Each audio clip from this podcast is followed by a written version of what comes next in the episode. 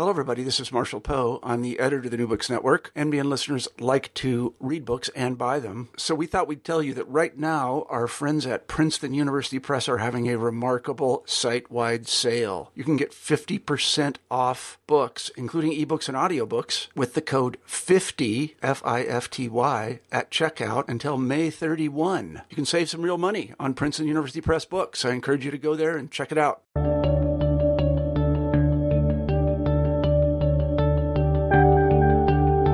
I'm James Esposito, and this is New Books in History. Welcome, and thanks for joining us. I just finished talking to Dr. Peter Thorsheim about his new book, Waste into Weapons Recycling in Britain During the Second World War. This book came out in Cambridge University Press in 2015. Thorsheim's book shows us how wartime recycling exemplified total war. It served as a symbolic link between the material world and society. It helped civilians identify their role in the war and its material demands.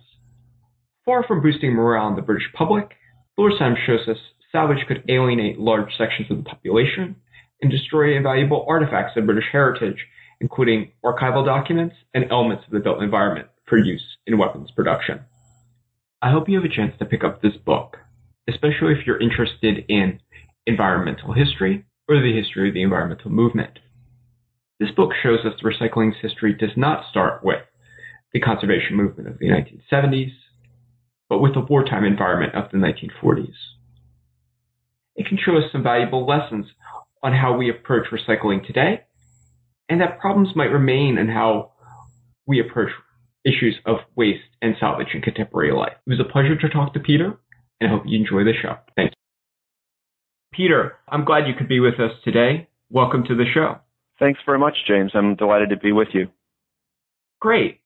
Uh, let's start about talking uh, talking about what brought you to environmental history, and more specifically, let's talk about what brought you to uh, Britain in the 20th century in particular.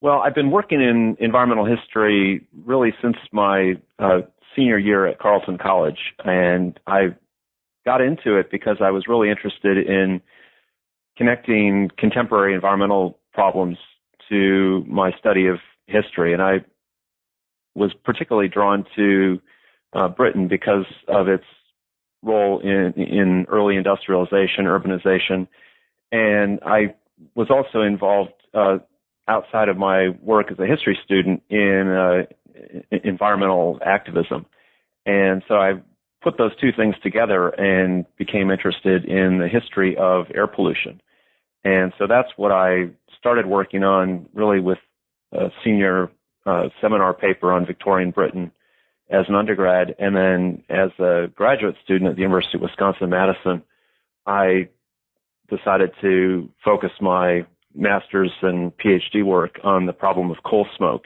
in British cities during the 19th and 20th centuries. And I was particularly interested in the cultural aspect of people's understanding of environmental problems and connected that also to uh, technology to uh, growth of uh, early environmental activist movements. And uh, after I finished that project, I was interested in working more on the 20th century.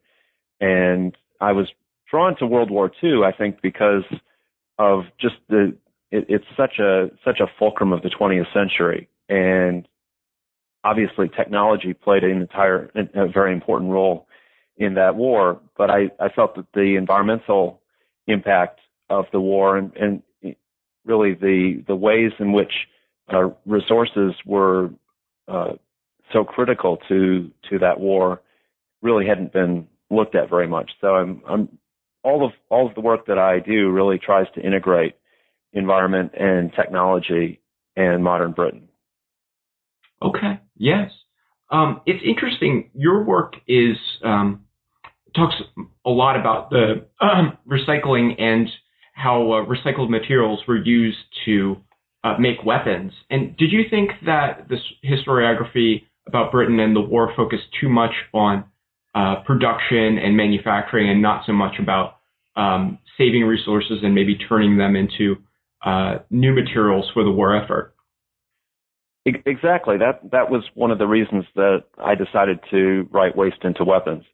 Uh, and in, in fact, I think that historiography is has relatively little to say about uh, production either. I think so much so much of the traditional writing about Britain during the Second World War focuses for for good reason on the the social and psychological aspects of the home front, uh, enduring the the Blitz, uh, the uh, particularly during the the early period of the war before the United States entered in, uh, the difficulties that that Britain faced when much of the continent was under Axis control, and so I I think there's a there's a lot of reason that people were drawn to to that story, uh, as well as to the the traditional military history of the war. Uh, but then within the last 20 years or so, I would say there's been an increased attention to the role of technology, the, the production drive. But a lot of that work didn't really focus very much on the raw materials that, that went into uh, Britain's uh, war production. And so that's, that's one of the things that I was really trying to address with this book. Okay. Uh, interestingly, especially for Britain, unlike the United States, Britain does not have a abundance of natural resources. Of course, they had coal and uh, iron, but not really very much else compared to the massive uh, resources of the United States. Uh, did you think that was something, uh, a story that hasn't really been told? Like you wanted to to hear it from um, a story from more or less the have-nots from the haves in your book, uh, and we'll get to it in the podcast you talk about lend lease and uh, the rela- relationship between the sort of bank, nearly bankrupt UK under bombing and the United States that has all these uh, resources then uh, that they sort of hoard for themselves that Britain really relied on. Exactly. Um, Britain was was at the at the heart of a, a global trading network uh, that developed gradually, but uh, certainly by the time of the First World War, uh, Britain was dependent on imports for not only many of its raw materials, but also for much of its food. And some of these supplies came from relatively short distances on the European continent, but others, of course, came from half a world away. And this worked quite well for the British during peacetime, but once once war broke out and there were uh, submarines, German submarines sinking uh, British as well as neutral uh, merchant ships, it became much more difficult to obtain materials. And then the other, another very important aspect of this was that as as the Axis powers gained control over countries that Britain had relied upon as sources of uh, paper making material in the case of North Africa or Scandinavia, or uh, natural rubber supplies from the Far East that were under Japanese control, it became really a, a crisis of, of immense proportions for the British. Okay.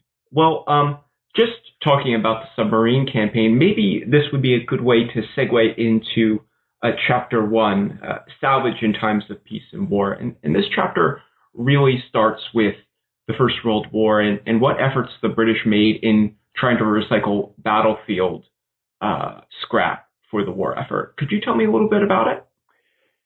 Yeah, um, for a long time, people have been uh, trying to uh, capture enemy weapons on the battlefield or uh, reuse uh, weapons that had been gathered up um, after after people were were killed and try to reuse those.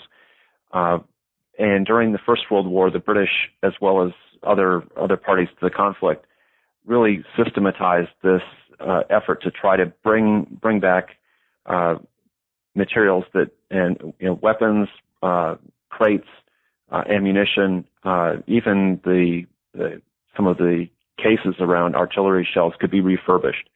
And so they developed a very extensive system of because all all countries were overwhelmed by the the number of shells that they were firing, the number of guns that were in use. And so they the British systematized this within the army and developed an elaborate supply chain uh, stretching back to the UK. In some cases, other uh, materials were refurbished uh, close to the Western Front, and they they really perfected a system of of trying to uh, recycle materials for the war effort from from the battlefield back to the battlefield. And toward the end of the war, they also looked to civilians on the home front as a as a potential source of materials that could be harvested and and put into the the war effort. But this happened quite late in the war, and they there was a, a real tension in in Britain on a lot of scores about trying to balance uh, fighting the war, but on the other hand, uh, maintaining a quote unquote business as usual. So there was a real reluctance to upset the apple cart in a in a dramatic way, and you can see this with the Britain was was really unique in not uh, having conscription until 1916, uh, whereas most of the other belligerent powers had had uh, the drafted soldiers uh, from the get go. And similarly, the British were quite reluctant to institute strong wartime controls over the domestic economy. And so there was a there was a lot of reticence about just how how how far to push civilians in terms of requiring them to contribute materials that would be used in the war effort. And so it, the the approach generally was quite voluntary, and people were encouraged to collect uh, tin cans or cardboard. There were a few municipalities that suggested uh, cutting down the iron railings and contributing them to the, the war effort. But none of this went very far uh, on the civilian side. But there was there was a lot of uh, there were a lot of ideas about what might be done. And one of the things that did happen uh, on the civilian side had to do with paper and a lot of uh, a lot of the paper that was normally thrown away in peacetime was recycled in wartime on the home front in Britain during the First World War in order to make things like cardboard boxes as well as to replenish the, the stocks of paper that the wartime government used.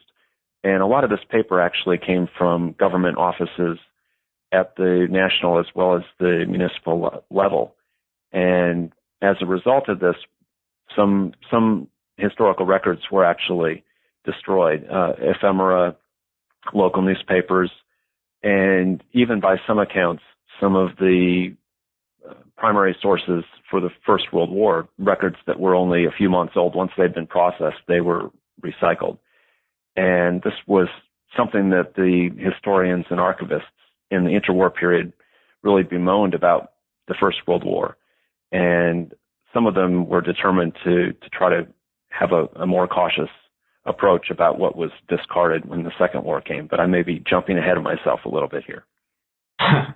um, well, yeah. I mean, one of the most striking parts of your book is to what extent uh, government uh, persuasion and coercion to uh, recycle paper, in particular, uh, has this effect of of getting people to destroy Britain's national heritage as it's being bombed by the Germans.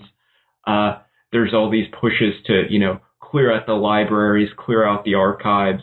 We don't need this anymore. Uh, you quote um, uh, futurist uh, thinkers from the 20s about, oh well, you know, ignore the the past. You know, the future that we're going to build is going to be so great. We don't want to be chained to the past. Um, how did you come to that particular idea? I thought it was really excellent, uh, sort of uh, comment on modernity and comment on sort of becoming modern in the British uh, sense, but while also kind of destroying something that was sort of deeply embedded in British identity. I was really struck by the paradox that at the same time that the British were trying to defend their their their lives and their their buildings and their libraries against the onslaught of the bombs coming from the air, they were destroying uh, voluntarily some of that same heritage in the name of fighting the war. and so it it, it it's, it's it seemed very puzzling to me, and I was I was really drawn to it. And I I think there's you mentioned the the modernist impulse, and I think that's that's something that really was running through a, a large section of British public opinion during the early 20th century, uh, and I I think uh, that's something that a number of historians have, have done an excellent job uh, pointing to the the tensions between tradition and modernity in modern British society. And so I think for, for some people who really felt weighed down by the past, who felt that uh, Britain was, was far too traditional and conservative, they, they had a hostility to things that symbolized the past.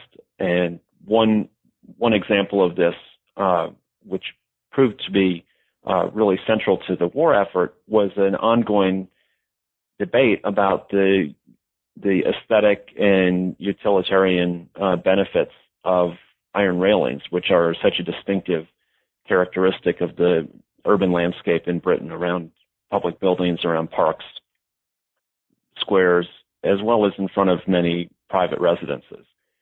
And there were there were many people in the 1920s, uh, but even going back as as uh, early as the 1860s, who criticized iron railings as as being a bastion of class privilege, as something that was uh, really uh, trying to ostentation, ostentatiously present uh, wealth, uh, something that was excluding the poor from access to green space in cities. And they, there were many people who said they're simply ugly. They're, uh, and many people particularly criticized mass-produced cast iron railings that became uh, an important uh, output of, of, British factories in the 1830s or so. And even if they valued uh, handmade wrought iron railings from the 17th or 18th centuries, they denigrated 19th century railings as a vulgar product of mass industrialism. And so there's this hostility toward that aspect of the built environment. And when the war came, those people who had a had a long-standing opposition to railings saw the, the Second World War as a as a golden opportunity to have an excuse, have a reason to get rid of them. And so, running through a lot of that rhetoric is this uh, modernist impulse as well as an egalitarian impulse. Uh, and then in the case of, of paper and, and historical records, there is a, a feeling among some people that really the, the records of the past, particularly things like uh, ephemeral documents, uh, things that historians today would really value as an as a window into the cultural and social history of the 18th and 19th centuries, many many people in in wartime believed that that was sort of a luxury that that Britain couldn't couldn't afford to maintain, and that it really had no purpose anymore. Uh, it was it was simply a, a bunch of waste paper that was cluttering up the shelves, and so this sort of hostility toward uh, those the, the intellectual or or uh, informational content of that paper was really neglected by a lot of people. Uh, and so this led to a wholesale clearing out. There were many, many uh, town and, and county offices that had large stocks of poor law records and medical relief records and things like that from the 19th century. And they, in, in many cases, they weren't well looked after. In some cases, they were uh, suffering from mildew or they perhaps mice had gotten in and started to nibble at the edges. And they believed in peacetime that they were required to, to keep them. In some cases, the, the law in, did have requirements that records be kept for a, a certain amount of time. Uh, in, in private law offices, this was true as well. Many, many legal offices had records from their clients and past clients going back centuries. And when the war came along, uh, they left it the chance to to do something patriotic as well as to clear out their their storerooms of paper, and there were very few people who were raising questions about whether this really was a good idea to to toss everything. And so the archivists and the historians who were opposing this really had an uphill battle to fight, and they they asserted that actually most of the material something sometimes they asserted that 95% of the documents that were being held could be discarded but they were really trying to save the, what they considered to be the, the most valuable 5% and in, in order to do that they believed they had to sacrifice 95% Sure. Yeah, it's interesting uh, in your book uh, when the law offices and the archives want to get rid of their materials to, to help the war effort, there also seems to be this idea that there's no more burden anymore. You know that um, you know these these documents are are sort of a material burden to a lot of these organizations that they're excited to get rid of. The the state has finally said, well, hey, we need your paper, and they they say, well, okay, we can give this up, and it's only a relatively small amount of, uh, as you say, archivists and historians that want to defend this stuff. Um, and even at that point, it's it's a small percentage, and, and we can only speculate on what has been lost in this uh, uh, endeavor. But one of the most oh. int- intriguing things that I discovered in my research were little clues in some computer catalogs and archival databases about some of the materials that had been lost. And I, I think this is, it's simply the tip of the iceberg because oftentimes when things are discarded, nobody thinks to keep a record of what it was that was, that was uh, sent away. But uh, one of the things that I included in the book was a, a detailing of, of some of the items that are now gone forever because they were they were given over for the war effort. Okay. Well, um, let's get back to the text, and we can talk about uh, chapter uh, persuasion and its limits, uh, where you discuss uh, the efforts, the, the sort of uh, more voluntary efforts that the state uh, asked citizens to recycle for, in particular, women's organizations organizing to help the war effort by collecting salvage, and and how uh, the salvage industry, uh, the peacetime salvage industry, sort of is kind of dismissive towards any sort of uh, uh, state or civil or voluntary organization sort of trying to uh, save these materials for the war effort. Right. So in in peacetime, there was a, a very large and and deeply rooted salvage system or recycling system. There were there were uh, dealers in all manner of, of materials, and in many in many societies, uh, things that people wear out or discard don't simply end up in a, in a landfill or in a dump. Uh, other other people find a use for them, and so it's listeners may be quite familiar with uh, contemporary uh, cases where they're in uh, develop in the developing world. There are there are places where the cast-offs of the wealthy are repurposed uh, and you know, recycled or reused by uh, the poor.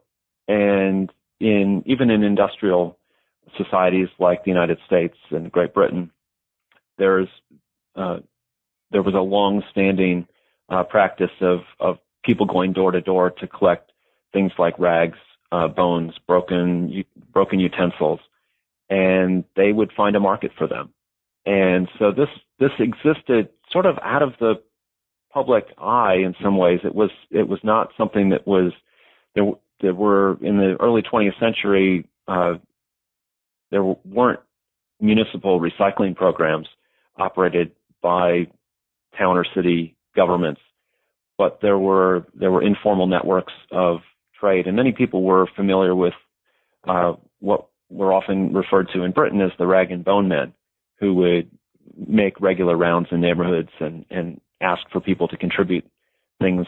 Uh, and sometimes people would simply give them over, and other times there would be some sort of barter or a small cash payment for things that the uh, junk collectors wanted. And then when the war came along, there was a real conflict between the state's desire to essentially monopolize all of the raw materials in, in the country versus the continued uh, interest on the part of the, the scrap trade to maintain its livelihood. And so one of the things that I trace in the book is the sort of ideological debates between whether it was better to have a, a, a government run program or to rely on the on the private sector to collect materials. And a particular concern of municipal governments was that these private dealers, private collectors would skim off the most valuable recyclable materials and leave behind things that had uh, less of a monetary value but might be nonetheless very essential to the war effort. And so the effort on the part of some people in, in the government, both at the national level and in some cities, uh, was to, to try to ban the private collection of, of recyclables and to, to claim that it, it all, anything that people threw away or put out on the curb w- could only be collected by official uh, state or municipal employees. And the, the private uh, scrap collectors fought back and they, they said, we can do the job more efficiently. Uh, we don't need uh, government budget to do it. We'll, we'll fund our own activities out of our own resources. We don't use petrol because we we work on foot or we have you know, horse-drawn vehicles, and so they they made a, a number of effective arguments, and they they actually succeeded in uh, preserving sort of a dual system. So there, in many places, there were municipal collections as well as private collections, and the the government came around and said, as long as you're donating something as scrap to the war effort, it'll reach the factories one way or the other, either either through municipal salvage collection or through the, the private scrap dealers. The important thing is to turn over the material. But it, it did it did create a number of uh, it did create tension between uh, private and public, and a lot of municipalities argued that they really could not maintain they couldn't support their recycling collection if they were competing against uh, private dealers who who were only or, were not obligated to take the less valuable materials. And so this was a constant battle between cities and Whitehall over who was who was going to really subsidize the recycling program because it, it really could not pay for itself um, if some of the materials were were going to a to the private market and some were being collected publicly. Okay, yeah. It, one of the best parts of, of this section in the book is where you talk about how the private um, dustmen, the, the private um, scrap dealers, they argue fairly persuasively, um, especially in, um, uh, you know, sort of in a discursive environment of, you know, laissez-faire, saying, hey, we know what's good recyclable refuse and we know what's not very useful. Uh, it's interesting how the state sort of gets children involved and the children start, you know, collecting all these tin cans and all these books and all these other things. And uh, uh, women housewives are encouraged to, to, you know, take their stuff and, and collect it and organize.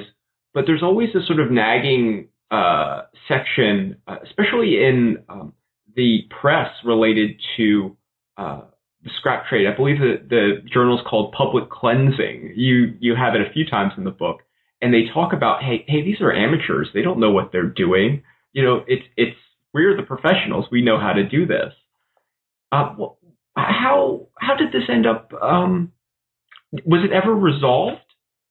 Well, it's it's really a fascinating story, and there there the gender aspect of this is is really crucial. So I think from the from the government's perspective, they were the government was really looking for a way to cut costs in wartime, and so they uh, they tried a number of things. They they initially hoped that the the municipal uh, garbage collectors, or in British parlance, the dustmen, would simply add recycling to their list of responsibilities. And this this proved to be really difficult because many of them were were joining the armed forces, many were finding better paid employment in munitions factories. A number of them were being called up uh, and drafted, even if they would have preferred to to stay working as as a as a dustman. And so the government looked for other other people to help with the effort and people who they wouldn't have to pay. So they they looked to voluntary uh, action on the part of women. They they approached the women, uh, women's voluntary services, which was set up on the eve of the war, really with the idea of providing first aid and assistance um, to people who'd been bombed out of their homes. Uh, they, this was a very large uh, organization that involved hundreds of thousands of women across Britain who played a really vital role in helping Britain maintain uh, really a, a, civil society in in the face of wartime challenges. And so the WVS, as it was known, became a really important part in efforts to involve women in contributing recyclable materials from their own home. And then, as, as you mentioned, the government also recruited children, both through the WVS, which had a, a sort of a, a an approach uh, to have women volunteers then encouraging school children to recycle materials, collect things, but also through the Board of Education, many schools established extensive recycling programs, and then children would bring in materials which would be collected at the schools and then funneled into the war effort. And so this put a lot of pressure on the, the private scrap trade, which realized that a lot of the materials that they had been uh, acquiring in the past from people's people's homes and in some cases from businesses were now being diverted into into this uh, state-run effort that was being carried out by women and children. And so they they made arguments in some cases blatantly sexist arguments about how you know women couldn't possibly know about the intricacies of the, the scrap trade and all the things that went into it. Uh, they they argued that they were the professionals and that and they they often uh, denigrated the women who were going door to door trying to collect material, uh, and they argued uh, pointedly in the pages of Public Cleansing, which was the magazine, uh, sort of the trade journal for the scrap, uh, both the scrap trade as well as the municipal uh, trash collection. Uh, they argued that some of the some of the WVS members didn't even realize that there was, existed a private scrap trade, and so there was one instance which may or may not be true, but someone who was a scrap dealer uh, alleged that a WVS member had actually come to his place of business and asked if he had any salvage to donate to the war effort, and he he straightened his his uh, posture and said, you know, I, my father before me and I have been in, in this business for many decades, and we were part of the recycling effort of the country. And mm-hmm. uh, he he wrote a letter to the to this uh, public cleansing magazine uh, using this as an argument against the, the government's reliance on what he considered to be uh, inexperienced and uneducated volunteers. Okay, and I, I think this is a good point to talk about what was collected, what did the state want from the civil population of Britain, and, and what was it used for? Uh, you mentioned that they collected paper and, and bones and and metals, and and I, I think uh, uh, before I read this, I knew a little bit about the subject, but I didn't know all the possible uh, uses for these materials. What were they used for, and, and how did these how did this waste actually turn into weaponry? Okay, well there there were a lot of different materials that were essential to to wartime, and I think most people immediately think about steel as sort of the important material, and that steel is and was very important for for military hardware, uh, and yet that was just one of one of many materials. the The list included uh, rubber, paper, uh, bones could be used for uh, making explosives, um, waste scraps of uh, fat or uh, vegetable waste from kitchens could be fed to chickens and pigs, which would help make the country more self sufficient in food production. Uh, so, just about all of the things that that are all the materials that we commonly recycle today were recycled in in wartime Britain. Uh, but one one big difference between uh, the 1940s and today is that we use a lot of plastics today, and plastics were really in, in their infancy during World War II, and so there was not much consumer use of plastics, and the ones that existed were things uh, like Bakelite, uh, which telephones were made out of, but they weren't the the plastic disposable bottles that that we're used to today. Um, uh, there were a lot of glass containers. Glass was one material that really was did not feature in the government recycling campaigns. There, there really it didn't it didn't have an important wartime purpose. It wasn't in short supply, uh, but just about everything else was was deemed to be important. Uh, but one of the one of the problems, and this gets back to what we were talking about a few minutes ago about the laissez-faire arguments of the private scrap dealers, is that the, the government really had had painted itself into the corner in, in a sense through price controls and rationing. And so there there actually was not a free market in materials during the war.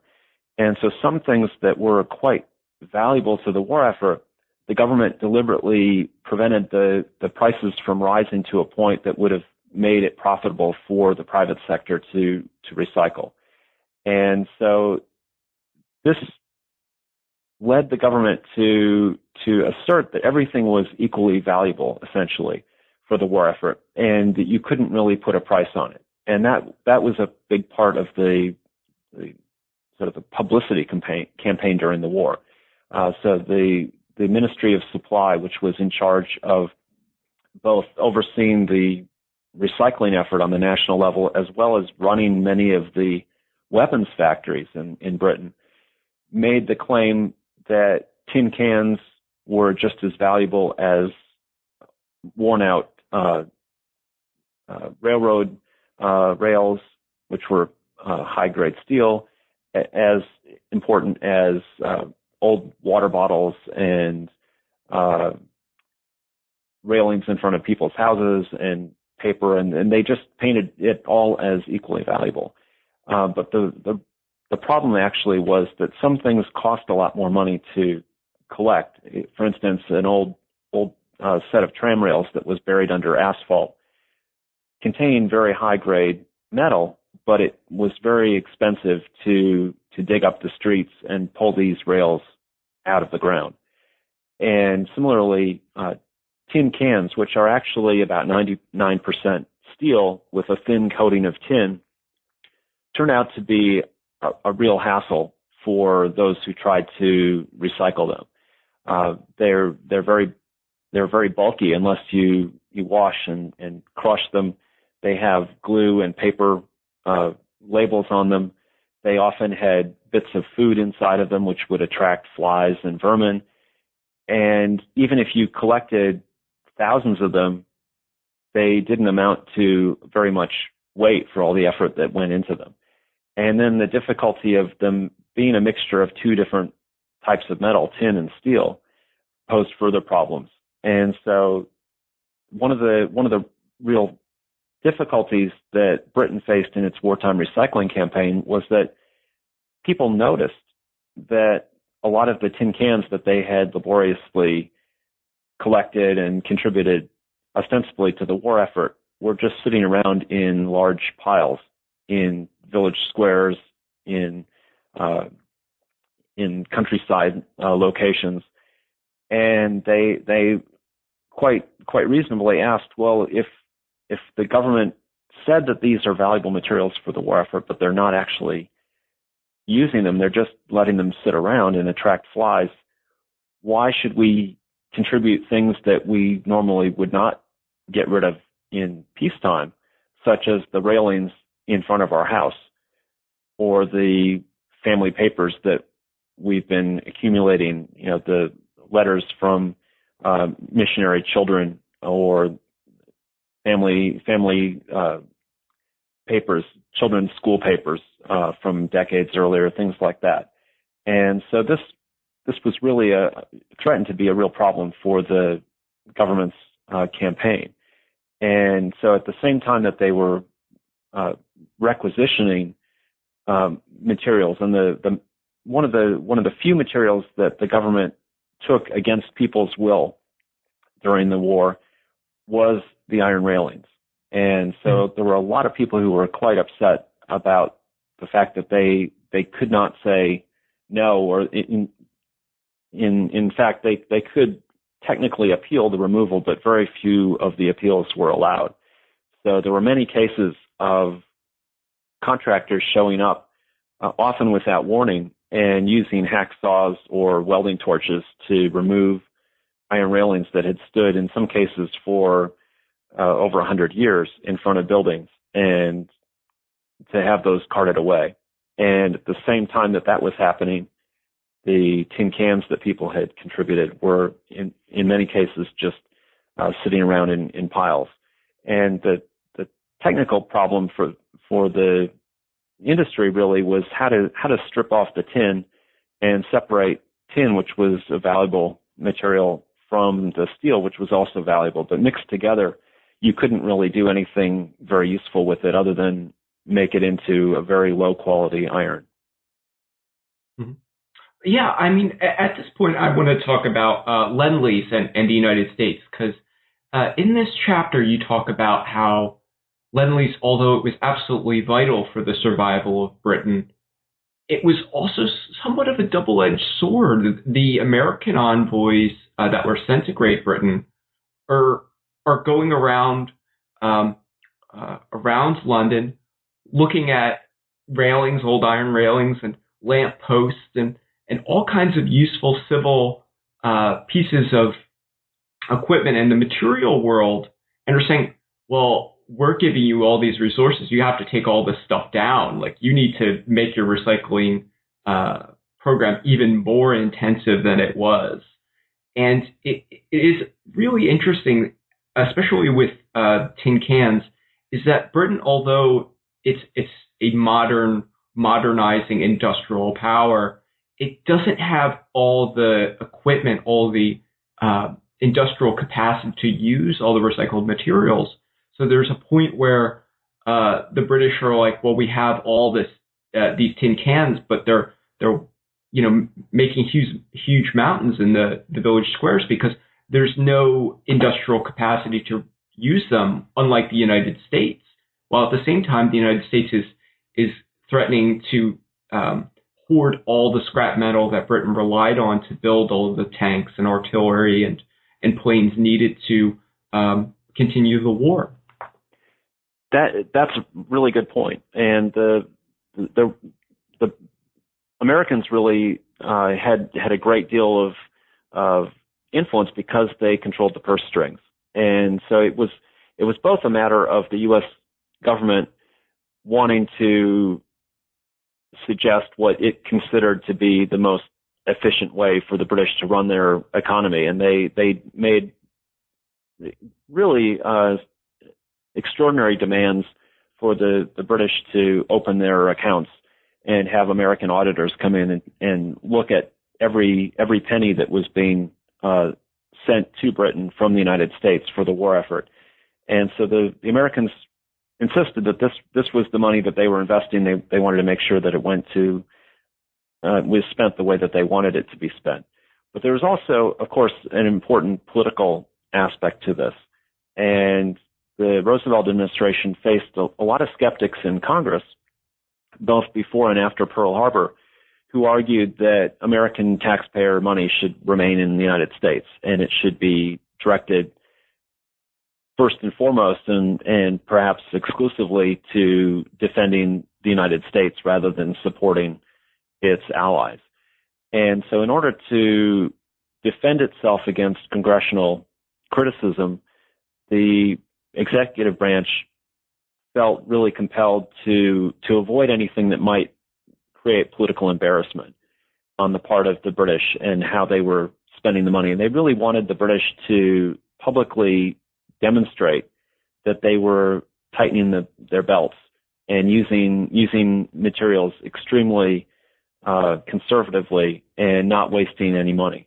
And so the the one of the things that I found in the archives time and again, the American officials would make make the point that if if if we in the United States are going to be giving all this money to Britain, and it was billions of dollars in lend lease assistance, then the, the British had better prove that they were recycling every bit as much as American citizens were. And so this this became a, a, a real pressure uh, point between the, the two allies. And at at one point there was a there was a real shortage of non-ferrous metals, which includes everything from uh, aluminum to to brass to lead. And the the shortage of copper, in fact, was so severe in the United States that in in one year, I believe it was 1943, the U.S. Mint actually made pennies out of steel rather than copper because all the copper was going into the war effort. And at at this point in the war, the Americans had a number of quite uh, fractious meetings in London with British officials arguing that the, the British were not doing enough to collect non-ferrous metals from the civilian population. And there were there were actually plans drawn up to melt down all the church bells in Britain in order to uh, contribute more money for the making of of weaponry, uh, more more material, um, brass and bronze and, and, such. And also there were attempts, uh, or there were proposals to actually seize uh, things that belong to private individuals, uh, including statues and uh, trophies and things like that. And it didn't reach that stage, but the American officials insisted that the British had to draw up plans and, and have a have a system in place should the need arise for that to happen. And there, understandably, there was some resentment on the part of the British to being told exactly how to run their own war effort and what what they needed, what the British government needed to do to satisfy the Americans in terms of their how they treated their own citizens. Okay, well, uh, we're getting towards the end of the book, and I just want to talk about two things. I want to talk about firstly, uh, and it's it, it's um, surprising we haven't talked about it uh, already, is the Blitz scrap, uh, the uh, destroyed, damaged buildings in London, uh, but also in Coventry and a num- number of the um, uh, villages on the south coast that had a what the British believed as valuable materials, including structural steel and uh, and wood, used later used to make uh, bombs to bomb Germany. strangely enough, and I want to talk to you about um, the post-war period and uh, the fatigue, recycling fatigue, and, and, the sort of the end of civil recycling in Britain in, until the um, contemporary era? Sure. Um, so in in September 1940, the German Luftwaffe started bombing London and other other British cities such as Coventry, uh, Glasgow, uh, soon soon followed, and this caused enormous loss of life and, and destruction. But ironically, it was also there was a silver lining to it as far as British officials were concerned because all of this destruction resulted in a great deal of rubble from which valuable materials could be harvested and put into the war effort. Uh, broken bricks were actually ground up and used to make runways for uh, both the British uh, RAF, but also the American Army Air Force when it arrived. Uh, steel, structural steel from buildings could be melted down and turned into bombs or other war material. And so, as this went on, there was there was a, a conflict between maximizing war production and trying to save buildings that were damaged but could be rebuilt. And one of the really surprising things that I discovered in the archives was a, a very explicit discussion about the fact that some buildings would need to be sacrificed, even though they could have been saved, they could have been shored up and repaired. Officials took the decision to tear them down so that they could extract the steel from them. And so this led to the destruction in the in the name of fighting the war of a lot of buildings that it's it's a shame that they they were lost um, and this added to the destruction that the the German military machine was uh, inflicting on on the UK during the war. Uh, in other cases, the the use of these materials from uh, buildings that had been heavily damaged or destroyed lent a lot of uh, symbolic value to the recycling campaign. So, for instance, when the House of Commons debating chamber was destroyed in a in a German bombing raid, the press, with the guidance of the Ministry of Supply and the Ministry of Information, made a big deal out of the fact that some of the girders would be melted down and, and turned into weapons that would uh, inflict equal damage on Germany. And so there's a there's a really important symbolic aspect to a lot of the recycling, and this was was one example of this. Uh, moving to the the end of the war and the post-war period, there was a, a real fatigue that set in about all manner of, of wartime sacrifice and, and deprivation, and, and the recycling campaign was part of this. People were were tired of uh, wartime shortages. They were tired of the the make do and mend campaign, and particularly when they realized that a lot of the effort that they had put into collecting metal cans had been for naught, and they felt a resentment about having lost their iron railings in many cases. There was a, a quite a, a backlash that that happened, and so as soon as the government lifted the mandatory uh, requirements that people send their their waste paper or their waste rubber or even their waste string to a recycling collection rather than simply putting it in the trash. And then people uh, jumped at the opportunity to do that. And at, at the end of the war, uh, actually one of the officials who'd been in charge of uh, food production during the war announced, uh, according to some reports, that he looked forward to uh, having a bonfire as instead of sending his paper to recycling. And there was there was he came in for quite a bit of criticism, and then he he backtracked and said that he he hadn't really been uh, serious. He was just sort of expressing his his wish about getting back to the good old days of being able to to throw things away. But there was a there was a definitely a, a an interest on the on the part of a lot of people to return to what they saw as the way things should be, which in their view was to be able to th- freely throw things away rather than say contribute them to to a, a salvage drive. But of course, the the problem that the British economy and the British government faced in 1945 was that they had they had invested so much wealth and blood in the war that the the country could not afford to waste valuable raw materials even after the victory was achieved. And this problem was compounded for the British when the U.S. government very quickly cut off lend lease supplies uh, almost immediately upon the Japanese surrender in 1945.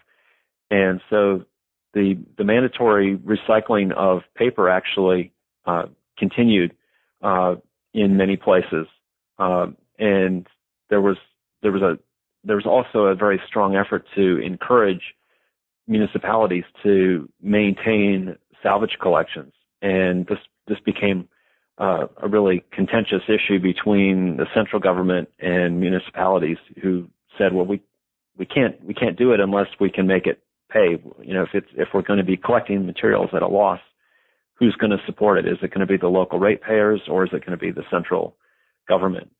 And as most most listeners will know, rationing actually continued until the early 1950s in Britain, and so this uh, feeling of uh, sort of associating recycling with wartime sacrifice was one that was deeply ingrained, and a lot of people uh, connected in, in their minds to to shortages, to rationing, and this I think played a role in making the many of the British uh, members of the British public resistant to recycling when it was promoted in the 1960s and 70s and 80s for entirely different reasons having to do with uh, sustainability and uh, environmental protection as opposed to fighting a war. Okay. Well, uh, Peter, last question. What are you working on now? Well, I'm continuing to work on the intersection of Britain, environment, and war. And I'm looking at the environmental history of the British military industrial complex. That's something that a lot of historians have looked at in the case of the United States, but there hasn't been much attention to it in the UK. So at the moment, I'm looking at uh, really what was the environmental uh, footprint, uh, both at the time and in subsequent decades, of weapons production.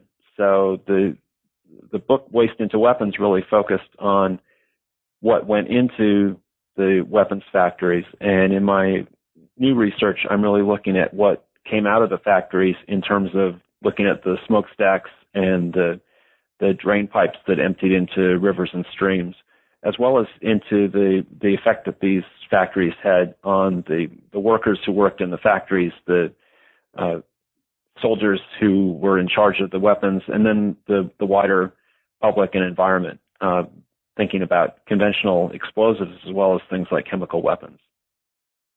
Excellent. Okay, well, um, I think we've taken enough of your time. Uh, this has been a podcast with Peter Thorsheim. Uh, it, his book is Waste in the Weapons. It's out on Cambridge University Press, and it came out in Uh, 2015. Peter, thank you so much. Thanks very much, James. It's been a pleasure talking with you.